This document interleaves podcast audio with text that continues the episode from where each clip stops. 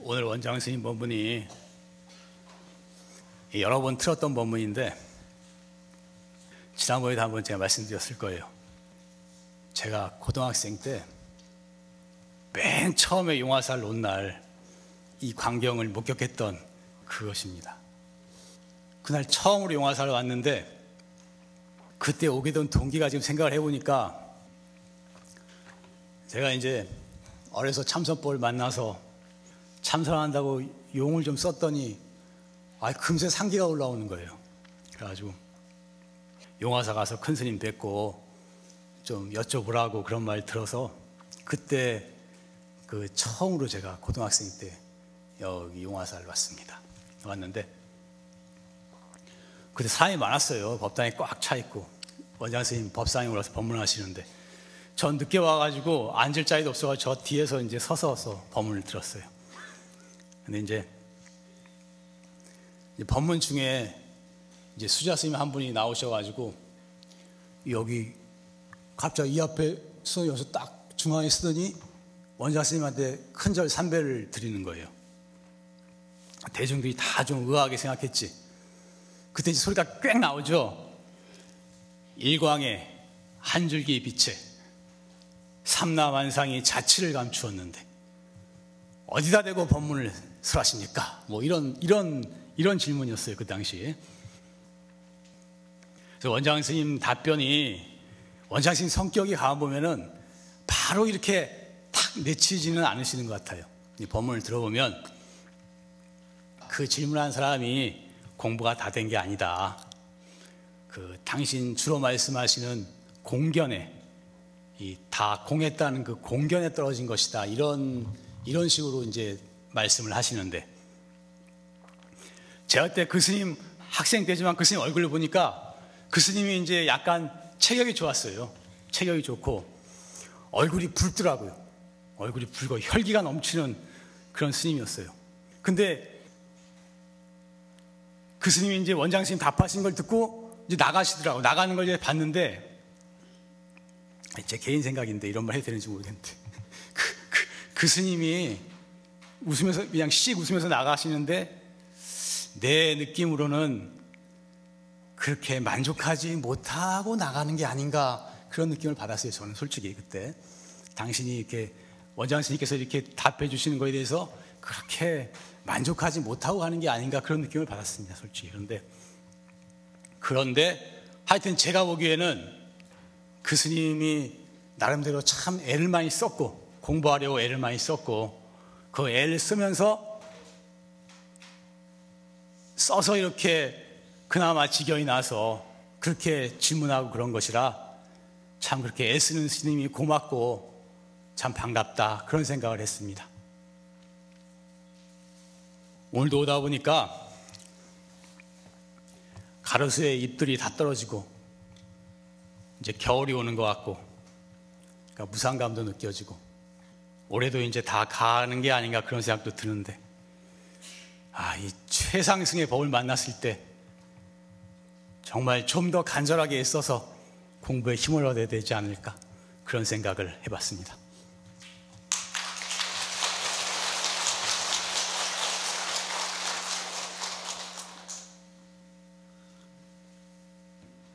오늘 법문은 삼매에 들어야 근본적으로 달라진다 라는 주제로 이야기를 해볼까 합니다. 삼매에 들어야만 근본적으로 달라진다.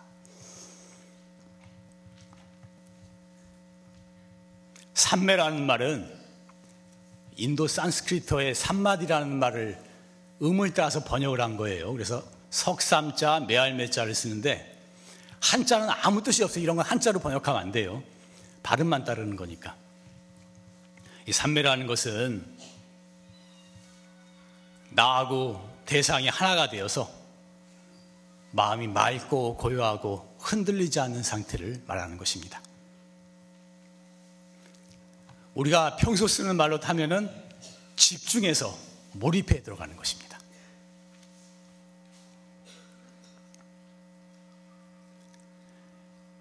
이 삼매를 통하지 않고서는 지혜가 나타나지 않기 때문에 불교에서는 이 삼매를 대단히 중요하게 생각하는 것입니다. 불교에서는 전통적으로 우리의 마음자리를 거울에다가 비유해왔어요. 거울에다가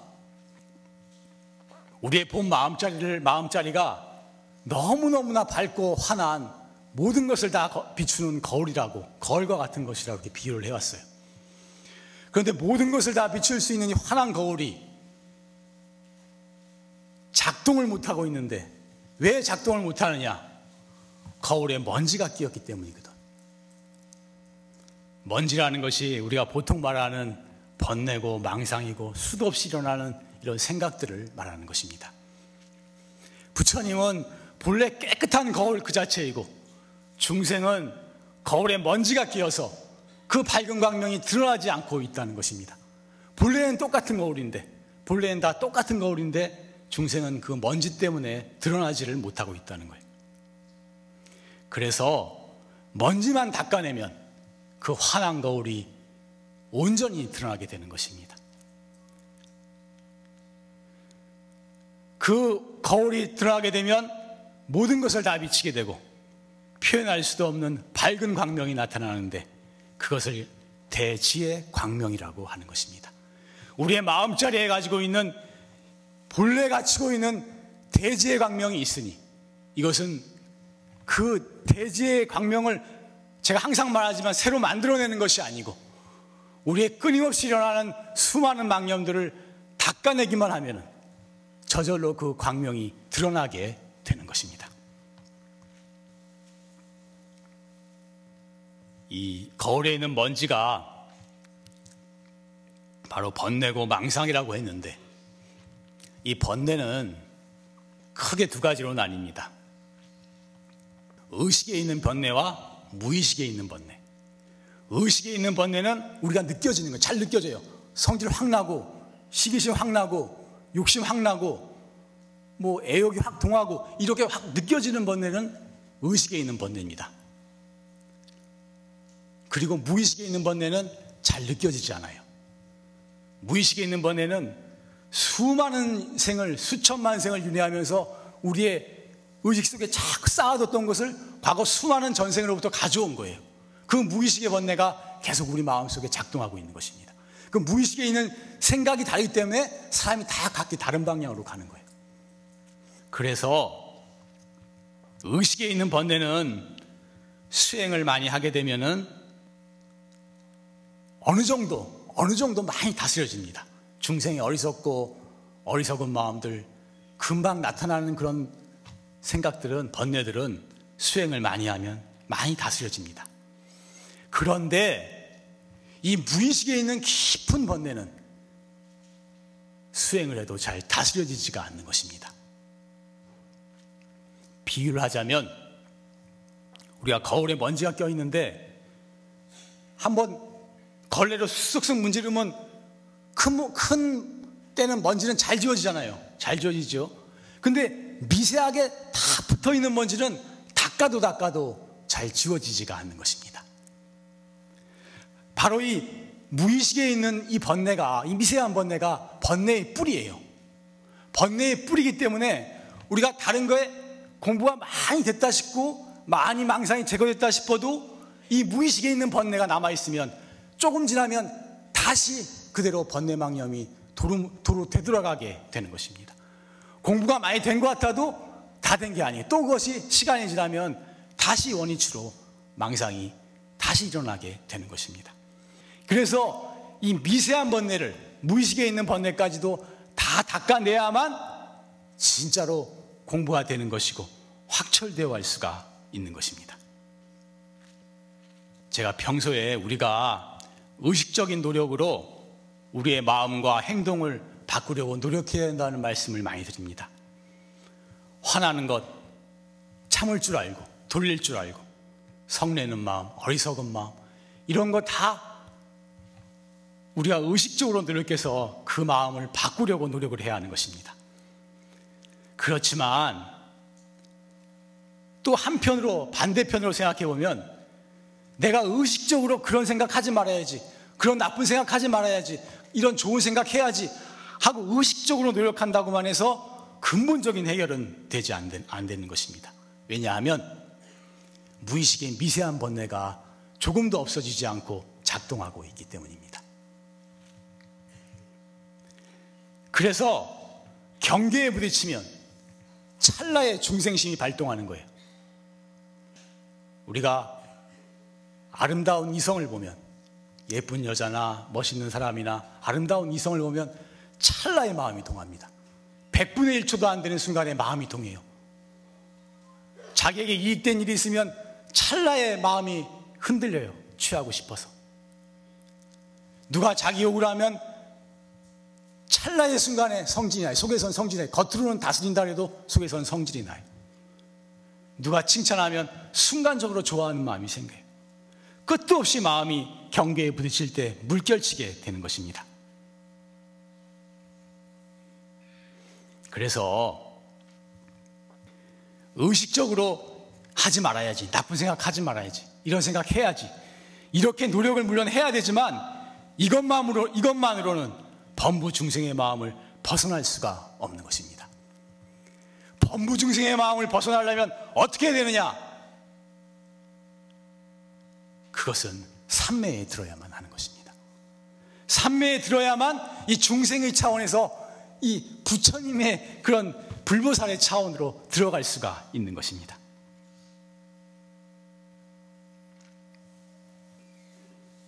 따라해 봅시다. 삼매에 들어야만 비로소 범부 중생의 마음을 벗어날 수가 있다.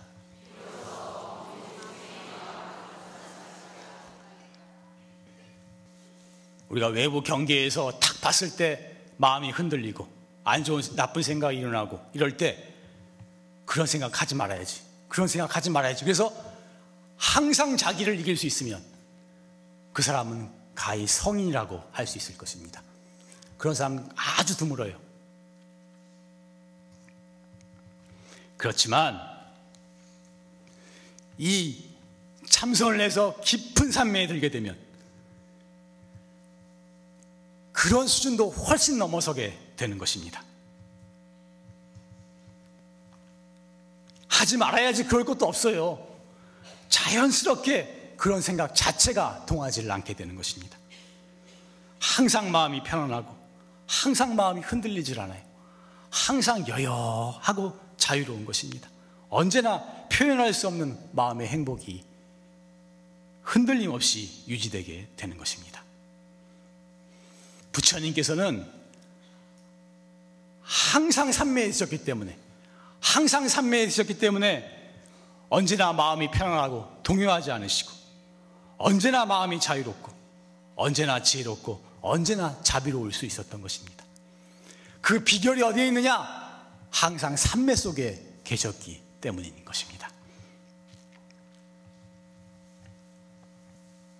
삼매에 들어야만 근본적인 변화가 생긴다고 했는데, 특히 삼매 중에서도 이 화두 삼매의 힘이 정말로 엄청난 것입니다. 화두를 통해서 삼매에 들게 되면 금세 변하게 돼. 이 망념이 팍팍 그냥 봄눈 녹듯이 녹아가게 되는 것입니다. 큰 스님들 공부하신 이야기를 들어보면 이 화두를 해서 화두 의심이 생기고 참다운 의심이 생기고 삼매에 들기 시작하면 한 시간만 들어가도 이 마음이 달라진대요. 중생심이 없어진대요. 헐떡이는 마음이 쉬게 된대요. 나를 내세우고 시기 질투하고 욕심부리고 그 어리석고 어두운 마음들이 한두 시간만 삼매에 들어도 그대로 그냥 봄눈 녹듯이 녹아가게 된다는 것입니다. 삼매에 들므로써 범부가 성인이 되는 것이고 중생이 바로 부처가 되게 되어 있는 것입니다. 비슷한 소리지만 이것도 한번 따라해 봅시다. 오직 삼매의 힘만이 중생의 마음을 근본적으로 변화시킨다.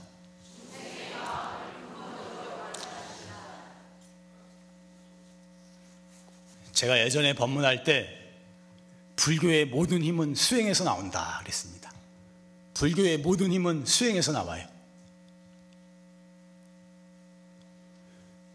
그런데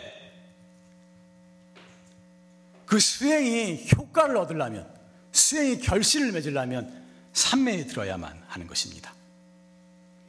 참선을 십 년, 이십 년, 삼십 년 오래 한 것이 중요한 것이 아니고 삼매에 들어야만 이 달라지게 되는 거예요. 참선을 이십 년, 삼십 년, 몇십 년을 선방에서 뭉개고 앉아서 했다 그래도 삼매에 들지 못하면 범부 중생심 똑같아요. 이 중생의 어리석은 마음이 그대로예요. 그러나 참선을 단 한 달을 했다 하더라도 화두 삼매에 들게 되면 이 사람은 범부 중생의 마음에서 벗어나게 되는 것입니다.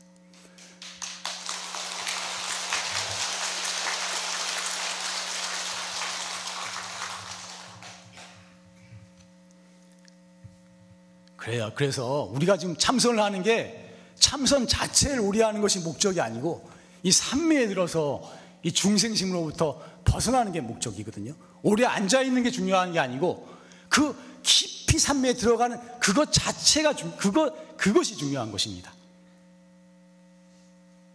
사실은 화두 삼매에 들어본 사람과 들어보지 못한 사람은 천지 차이가 나는 것입니다. 아까도 말했지만 아무리 선방에서 오래 앉아서 수행을 했다 해도 삼매에 들지 못하면 다 똑같아요. 제가 겪어보니까 다 이 중생의 어리석은 마음 그대로 가지고 있어요. 이 어리석고 어두운 마음이 벗겨지려면, 뭔가 다른 차원의 사람이 되려면 삼매에 들어야만 하는 것입니다.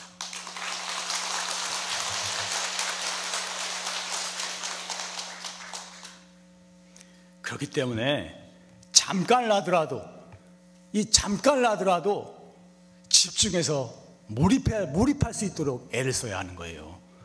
오래 앉아있는 것이 중요한 것이 아니고 집중해서 몰입해 들어가도록 간절하게 공부를 해야만 하는 것입니다. 수행은, 특히 참선은 철저하게 양보다 질인 것입니다. 하루에 열 시간, 이십 시간 앉아있는 것이 중요한 것이 아니고, 내가 오래 앉아있지 말라는 게 아니에요. 오래 앉아있는 게 중요한 것이 아니고 한 시간을 하더라도 삼십 분을 하더라도 정신을 집중해서 몰입할 수 있도록 간절하게 하는 것이 천배만배 중요하다는 말씀을 드리고자 하는 것입니다.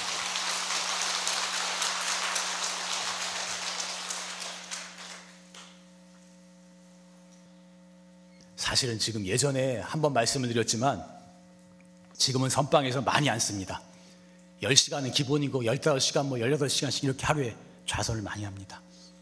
그런데 예전에 보면, 예전에 제일 도인이 많이 나왔던 시절은 아침 저녁만 앉았어요. 아침 저녁만. 아침 저녁. 중국 총리 때 보면은 아침 저녁만 앉았어요.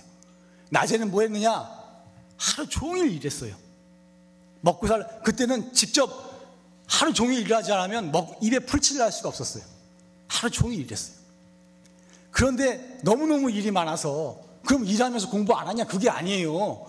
일하면서 너무너무 힘들고 어려운, 어렵기 때문에 하루 종일 일하기 때문에 일하는 동안에 더 간절하게 공부가 됐다 그랬거든요.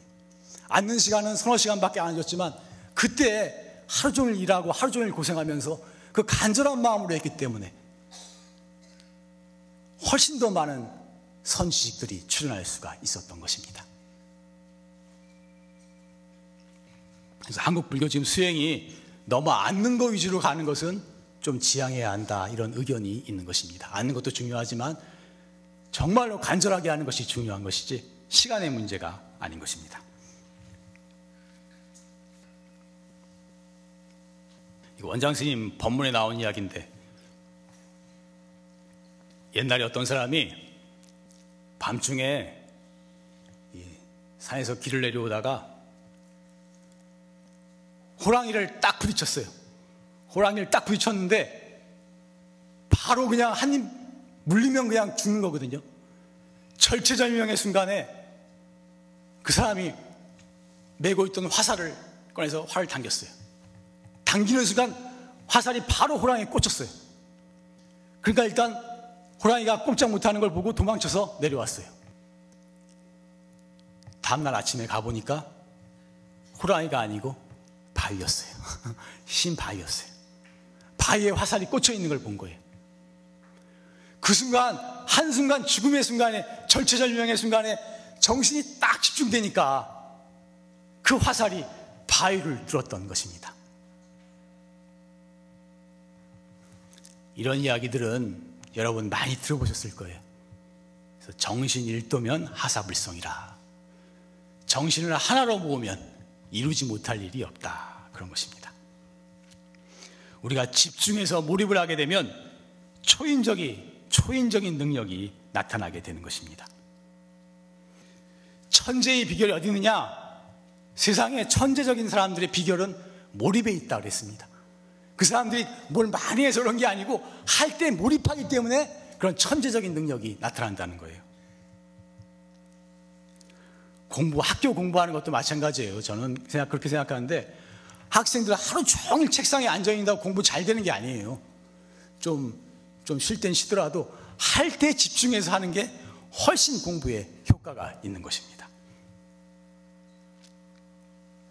그래서 이 자기가 하는 일에 집중해서 몰입할수록 대가가 되는 것이고 세계적인 거장이 되게 되는 것입니다.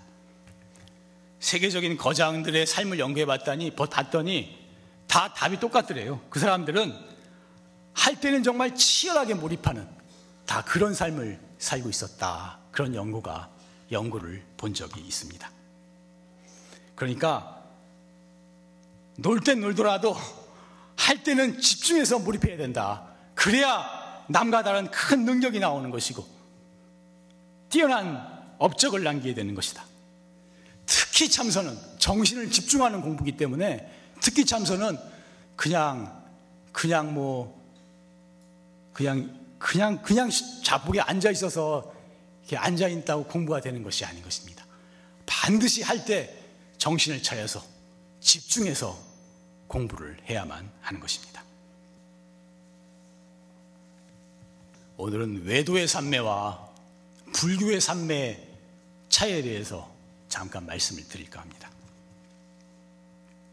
다른 종교도 많은 여러 가지 수행법이 있고 명상법 같은 게 있어요. 그래서 나름대로의, 나름대로 삼매에 들어가는 경우가 종종 있는 것입니다. 특히 인도의 요가 수행자들 같은 경우나 이런 명상 수행자들은 상당히 깊은 삼매에 들어가는 수가 있다고 합니다. 그런데 외도의 삼매는, 불교가 아닌 외도의 삼매는 어떤 삼매냐? 적적, 적적이라는 건 고요하고 고요한 거거든요. 저, 망상이 없이 적적하면서 무기, 무기에 들어있는 삼매예요. 고요하기만 한 거예요. 고요하고 아무 생각도 없고, 그러니까 마음이 편안하고 아주 고요하고 잡념이 안 일어나고 이런, 이런 상태예요. 그런데 공부는 하나도 진전이 없는 상태예요. 그거는 외도의 삼매는 적적한 삼매인 것입니다. 고요한 것을, 고요한 것만을 취하는 삼매인 것입니다.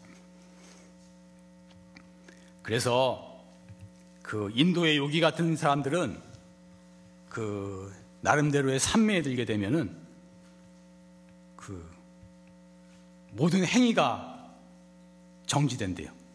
그래서 먹고 배설하고 이런 생리작용까지도 몇 달이고 몇 년이고 정지되는 경우가 있다고 합니다. 그렇게 고요하고 고요한 그런 삼매만을 따라가는 것입니다. 네, 불교의 삼매는 어떤 것이냐? 불교의 삼매는 성성하고 적적한 거예요. 성성하고 적적한 거예요. 성성이라는 것은 이 한자로 보면 깰 성자인데 마음신변에 별성자를 쓴 거예요. 마음신변에 별성자. 여러분 하늘의 별을 보세요. 밤에 하늘의 별을 보면 별이 얼마나 초롱초롱해요. 이 성성이라는 건 저 하늘의 별처럼 마음이 초롱초롱하고 뚜렷뚜렷한 거예요. 완전히 깨어있는 상태를 말하는 것입니다. 그래서 불교의 삼매는 불교의 삼매는 적적하고 적적하다는 것, 망상이 들어서 고요하고 고요한 것이지만 고요하고 고요한 것만 것이 아니고 뚜렷뚜렷하게 초롱초롱하게 깨어있는 삼매인 것입니다. 성성하고 적적하고 적적하고 성성해야 된다. 이렇게 말을 하는 것입니다.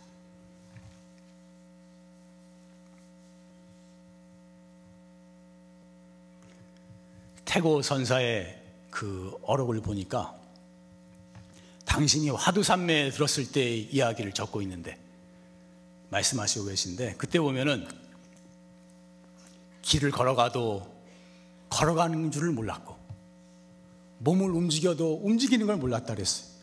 추위와 더위도 몰랐고, 삼매에 드니까. 화장실에 가서도, 부귀 화장실에 가서 용변을 보는데 보는 줄도 모르고 용변을 봤대요. 밥때가 돼서면 밥을 먹었는데 수저만 수저만 수저만 집어서 입에 넣긴 넣었지 먹는 줄을 몰랐대요. 맛도 몰랐대요. 싼지 짠지 싱거운지 매운지 맛도 하나도 느껴지지 않았대요. 당신이 그러셨다라고 이렇게 말씀하시고 계십니다. 그런데 이 화두, 화두 삼매에서는 화장실도 갈 때는 정확하게 가는 것이고, 밥 먹을 때는 또 정확히 먹는 거예요.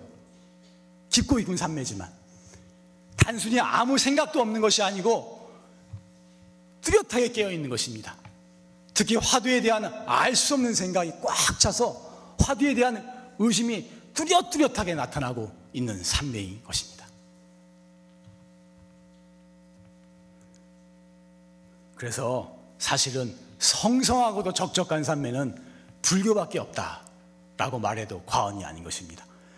아까 그 요기들의 삼매도 굉장히 깊은 삼매예요. 그 정도 들어갈 수 있는 사람도 아주 드물지만, 그러나 정말로 바른 삼매, 성성하고 적적한 삼매는 불교밖에 없다라고 말할 수가 있는 것입니다.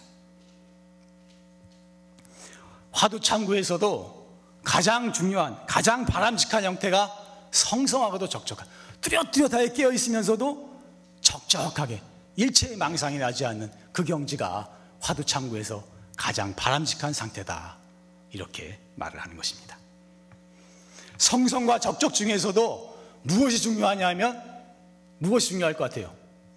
성성이 중요한 거예요. 성성, 뚜렷뚜렷하게 깨어있는 게 중요한 거예요. 성성에서 뚜렷뚜렷하게 깨어있으면 혼침도 없어지고 무기도 빠지지 않고 마구니 경계에 빠지지 않게 되는 것입니다. 화두가 성성하게 깨어있으면 몰입이 되어서 자연스럽게 적적한 경지가 따라오게 되는 것입니다. 따라해 볼까요? 화두 참구의 가장 바람직한 상태는 성성적적이다. 성성은 초롱초롱하게 밝게 깨어 화두를 참고하는 것이고, 적적은 일체 망상이 없어서 지극히 고요한 상태이다. 세상에 가장 성성적적한 바른 삼매이면서도 가장 깊은 삼매에 들어가는 수행법이 있으니 이것을 가리켜 활구참선법이라고 말하는 것입니다. 화두 의심 삼매는 알 수 없는 의심이 생기게 되면, 이 참다운 의심이 생기게 되면, 우리가 억지로 의심을 하려고 하는 것이 아니고 속으로부터 자연스럽게 우러나는 진실한 의심이 생겨야 하는 것입니다. 이렇게 생기게 되면은 저절로 의심하지 않으려 해도 저절로 화두가 의심이 생기고, 화두를 들려 하지 않아도 저절로 들려지게 되는 것입니다. 놓을래야 놓을 수 없고, 버릴 수가, 버릴래야 버릴 수가 없게 되는 것입니다. 화두와 한 덩어리가 되게 되는 것입니다. 이 알 수 없는 마음이 한번 생기면, 알 수 없는 마음, 우리가 의문이 생기면 그 의문이 자꾸 커지잖아요. 화두 의문의 특, 화두 삼매의 특징은 그것이 자꾸 커지는 거예요. 어마어마하게 커지는 거예요. 마치 온산에 눈이, 눈이 왔는데 눈 위에서 눈덩이를 구르는 것 같, 같다 그랬어요. 눈덩어리가 처음에 조그마한 눈덩어리가 구르기 시작하면 이 산을 내려오면서 어마어마하게 커지게 되는 거예요. 이 화두 삼매에 들게 되면 이 삼매의 힘이 용광로와 같아서 모든 망념을 다 녹여버리고 우리 무의식에 있는 모든 미세한 망념까지도 다 닦아내버릴 수 있는 정말로 어마어마하게 깊은 크나큰 힘을 가지게 되는 것입니다.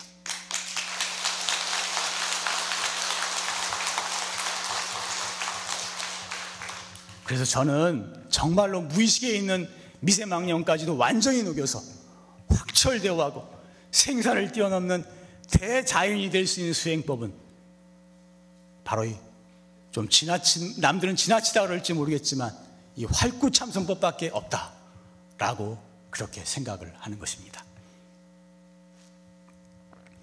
저도 예전에 학생 시절에 대학생 때 이 참선법에 대해서 좀 의문을 가졌던 적이 있었어요.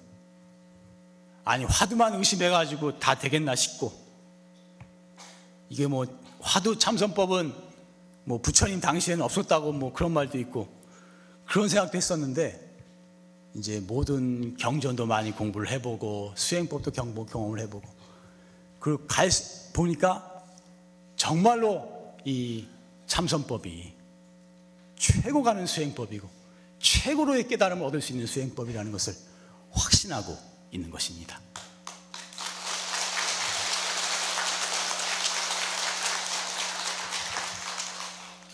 그런 확신이 있으니까 이 법을 만났다는 것이 참으로 감사하게 느껴지는 것입니다.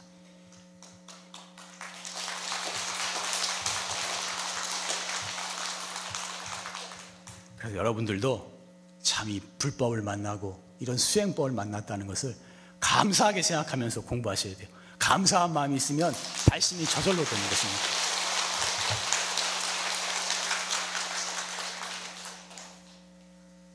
그래서 우리가 확철대오는 못하더라도, 사실 확철대오는 우리 목표는 다 확철대오지만 제가 볼 때 확철대오는 아무나 하는 건 아닌 것 같습니다.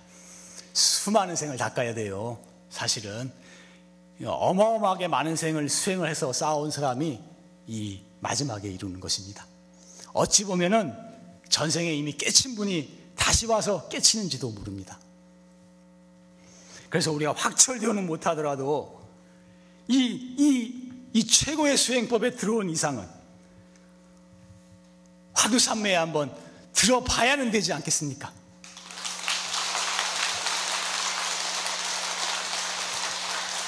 그 세계를 맛이라도 좀 봐야 되지 않겠어요?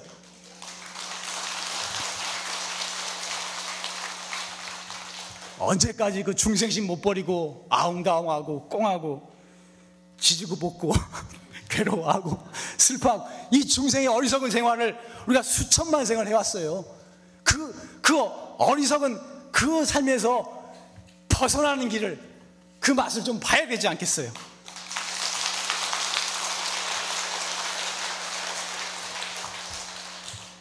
화두삼매에 들게 되면 그 기쁨은 말로 할 수가 없는 것입니다.